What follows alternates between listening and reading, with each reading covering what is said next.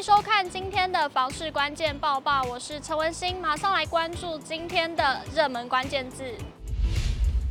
今天的热门关键字就是房价。房市在经历央行五度升息，同时祭出五波选择性信用管制，再加上平均地权条例正式上路实施之后，七大都会区预售屋的房价会出现何种变化呢？一起先来看看数据怎么说。永庆房产集团会诊实价登录资讯，观察七大都会区近五年一至五月预售屋总价中位数的变化，发现二零二三年。七都预售屋中位数总价均已突破千万大关，正式宣告千万预售屋的时代来临。观察七都预售屋总价中位数，除了双北两都涨幅相对的和缓之外，其余五都近五年预售屋总价涨幅均逾五成，尤其是新竹县市增幅最大，达到了百分之一三九点三。二零一九年新竹县市预售屋总价中位数为七百五十万元，仅仅高于。台南市与高雄市位居第五，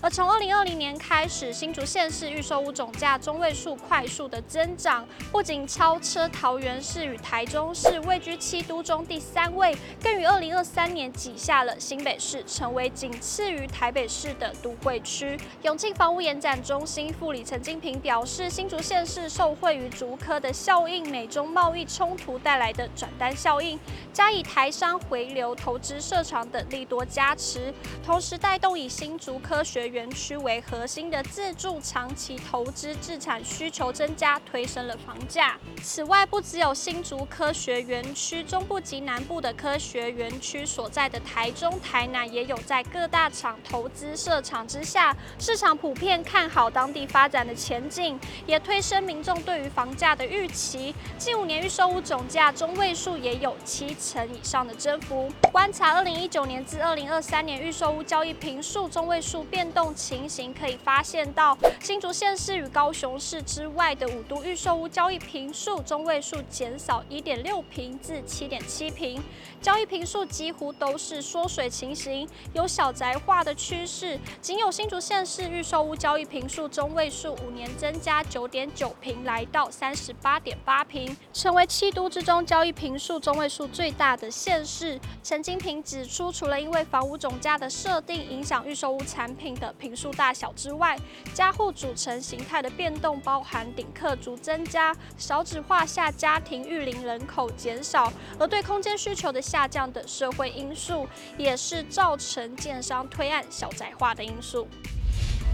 今天的精选新闻，首先来看到近期天气炎热，体感温度甚至已经达到了四十度。为了要减少热伤害造成身体的危害，台北市政府卫生局特别提醒民众要掌握酷夏防暑三要诀。台北市政府卫生局呼吁孩童、户外工作者及年长者户外运动应该要掌握酷夏防暑三要诀：多喝白开水，选对实地，注意穿戴，提高警觉，避免中暑。如果发现周边的人出现体温高于四十度、脱水、情绪不稳等疑虑，类似中暑的症状，一急救五步骤：阴凉、脱衣、散热、喝水、送医，迅速协助离开高温的环境，设法降。降低其温度，解开束缚的衣服，用毛巾或海绵进水排湿身体，或是在身上擦水并散风，并尽速的送医，将患者的热伤害程度降到最小。接下来来看到台中南区德富路新建跨柳川桥梁工程的最新动态。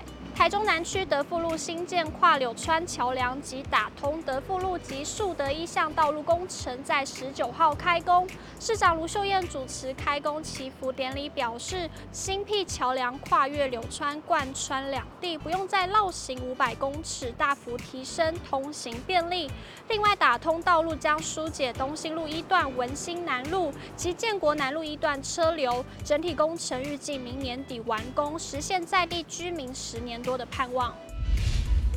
今天的买房卖房，我想问有网友提问：交屋需要请专业人员来清吗？没有装潢，第一次买房，不知道交屋后房子到底会不会很难清？有网友回复：如果只有你一个人在清，建议花钱请人，大约清过一次吧。也有网友说要看自己有没有保留这笔费用。我都是在室内装潢或请人油漆粉刷后，都会帮我清理。新成屋的屋况不至于会很难清，自己动手建立家园也是一种乐趣。以上就是今天的报报内容。如果你喜欢今天的影片，请记得不要忘记按赞，还有分享，并且按下订阅支持我们。我们下次见。